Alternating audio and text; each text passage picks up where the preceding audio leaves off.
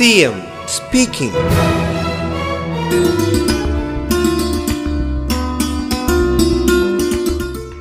നമ്മുടെ നാട്ടിൽ നല്ല തോതിൽ അഭ്യസ്ത വിദ്യരുണ്ട്. ആ അഭ്യസ്ത വിദ്യരായവർക്ക് തൊഴിൽ നൽകേണ്ടതുണ്ട്. ഇപ്പോൾ ഇരുപത് ലക്ഷം പേർക്ക് തൊഴിൽ നൽകാനുള്ള ഒരു പദ്ധതി പ്രഖ്യാപിച്ച് സർക്കാർ മുന്നോട്ട് പോകുന്നുണ്ട്. ധാരാളം പേര് തൊഴിൽ ആഗ്രഹിച്ച് നിൽക്കുന്നുണ്ട്. ഇതിന്റെ ഭാഗമായി പലതരത്തിലുള്ള വികസനമുണ്ട്. ഒന്ന് തൊഴിലിന് പ്രാപ്തരാക്കത്തക്ക രീതിയിലുള്ള വിദ്യാഭ്യാസ യോഗ്യത. അതിൽ ഉന്നത വിദ്യാഭ്യാസ രംഗത്ത് വരേണ്ട മാറ്റം. അതിലെല്ലാം സർക്കാർ നടപടികൾ സ്വീകരിച്ചു വരികയാണ്. എന്നാൽ ഏറ്റവും പ്രധാനം പ്രാദേശികമായി ഉണ്ടാകാനിടയുള്ള വ്യവസായ സ്ഥാപനങ്ങളാണ്. ഇപ്പോൾ വൻകിട വ്യവസായങ്ങൾ മാത്രമല്ല ചെറുകിട വ്യവസായങ്ങൾ. ഈ നാമമാത്ര ചെറുകിട വ്യവസായ യൂണിറ്റുകൾ കേരളത്തിന്റെ എല്ലാ ഭാഗങ്ങളിലും വരാനാണ് പോകുന്നത്. ഇത് ചെറുതാണെങ്കിലും അവിടുന്ന് ഉൽപ്പാദിപ്പിക്കുന്ന സാധനങ്ങൾ പലയിടത്തും എത്തേണ്ടതായിട്ടുണ്ട്. ചിലത് വലിയ യൂണിറ്റ് ആയിരിക്കും വലിയ വ്യവസായ സ്ഥാപനങ്ങൾ വരും. ആ വ്യവസായ സ്ഥാപനങ്ങൾ വരണമെങ്കിൽ പശ്ചാത്തല സൗകര്യം വർദ്ധിക്കണം. അതിനാവശ്യമായ രീതിയിൽ ഗതാഗത സൗകര്യം വേണം. C M speaking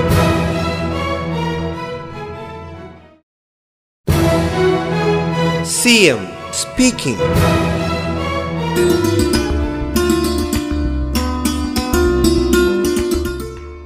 പശ്ചാത്തല സൗകര്യം വർദ്ധിക്കണം. അതിനാവശ്യമായ രീതിയിൽ ഗതാഗത സൗകര്യം വേണം. ഇപ്പം നമ്മുടെ കേരളത്തിൽ നാല് എയർപോർട്ടുകളുണ്ട്. നല്ല തോതിലുള്ള കണക്ടിവിറ്റി അതിന്റെ ഭാഗമായിട്ടുണ്ട് കേരളത്തിൽ നിന്ന് ലോകത്തിന്റെ ഏത് ഭാഗത്തേക്കും സഞ്ചരിക്കാൻ മാത്രമല്ല നമ്മളിപ്പോൾ വേണ്ടത്ര ഉപയോഗിച്ചിട്ടില്ലാത്ത എന്നാൽ ഈ സർക്കാർ കേന്ദ്രീകരിക്കണമെന്ന് കാണുന്ന നമ്മുടെ കാർഷികോൽപ്പന്നങ്ങൾ ലോകത്തിന്റെ പല ഭാഗങ്ങളിലേക്ക് കയറ്റിയേക്കാൻ കഴിയും.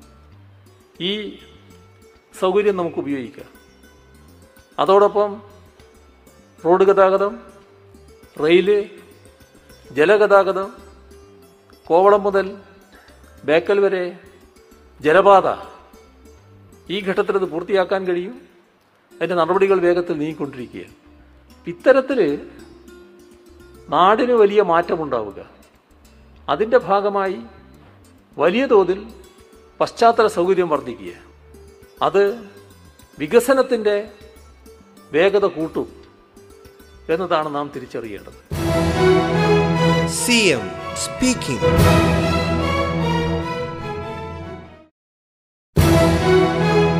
CM speaking.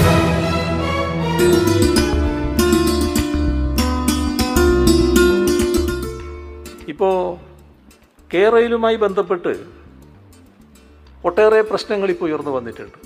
ചില പ്രശ്നങ്ങൾ മാത്രമേ ഞാനിപ്പോൾ എടുത്തു പറയുന്നുള്ളൂ. അതിലൊന്ന് വരുന്നത് ഈ ആളുകളുടെ കിടപ്പാടവും ഭൂമിയും നഷ്ടപ്പെട്ടു പോകും ഇതിൽ ഇത്തരമൊരു പദ്ധതിയാകുമ്പോൾ ചിലരുടെ സ്ഥലം ഏറ്റെടുക്കേണ്ടി വരും. ആ ഏറ്റെടുക്കുന്ന കൂട്ടത്തിൽ വീടുകളും പെടും എന്നുള്ളത് നമ്മൾ കാണേണ്ടതായിട്ടുണ്ട്. ഇവിടെ ഇതുമായി ബന്ധപ്പെട്ടൊരു പഠനം നടന്നിട്ടുണ്ട്. ആ പഠനത്തിൽ വ്യക്തമാകുന്ന കാര്യം ഒൻപതിനായിരത്തി മുന്നൂറിലധികം വീടുകളാണ് അല്ല കെട്ടിടങ്ങളാണ് ഇതിന്റെ ഭാഗമായി ഏറ്റെടുക്കേണ്ടതായിട്ട് വരിക. അതായത് പൊളിച്ചു നിൽക്കേണ്ടതായിട്ട് വരിക. അപ്പോൾ ഇതിന് എങ്ങനെയൊക്കെ ഈ ഭൂമി ഏറ്റെടുക്കുമ്പോഴുള്ള പുനരധിവാസം അത് നല്ല രീതിയിൽ ഉറപ്പുവരുത്താനുള്ള നടപടിയാണ് സർക്കാർ സ്വീകരിക്കുന്നത്.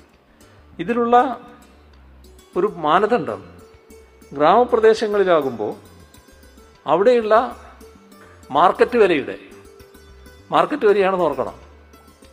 ആ മാർക്കറ്റ് വിലയുടെ നാലിരട്ടി വരെ നൽകുന്ന നിലയുണ്ടാവും. പട്ടണങ്ങളിലാകുമ്പോൾ രണ്ടിരട്ടിയും നഷ്ടപരിഹാരം നൽകും. C M speaking.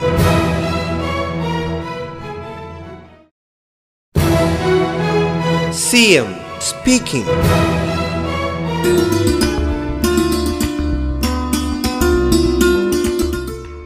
ഇപ്പോൾ കേരളയിലുമായി ബന്ധപ്പെട്ട് മൊത്തമായി പതിമൂവായിരത്തി ഇരുന്നൂറ്റി അറുപത്തഞ്ച് കോടി രൂപ ഈ നഷ്ടപരിഹാരത്തിന് മാത്രമായി മാറ്റിവെച്ചിരിക്കുകയാണ്. ഇതിൽ പുനരധിവാസത്തിന് ആയിരത്തി എഴുന്നൂറ്റി മുപ്പത് കോടിയുണ്ട്. അതേപോലെ തന്നെ നാലായിരത്തി നാനൂറ്റി അറുപത് കോടി രൂപ വീടുകളുടെ നഷ്ടപരിഹാരത്തിനാണ്. ഇപ്പോൾ ഭൂമിയോ കിടപ്പാടമോ നഷ്ടപ്പെട്ടവർക്ക് വികസന പദ്ധതികൾ നടപ്പാക്കുമ്പോൾ നൽകിയ നഷ്ടപരിഹാരം അത് നാടിന്റെ അനുഭവത്തിലുള്ളതാണ് അസംതൃപ്തി ഉണ്ടാകത്തക്ക രീതിയിലുള്ള സമീപനമല്ല സ്വീകരിച്ചത് സി എം speaking.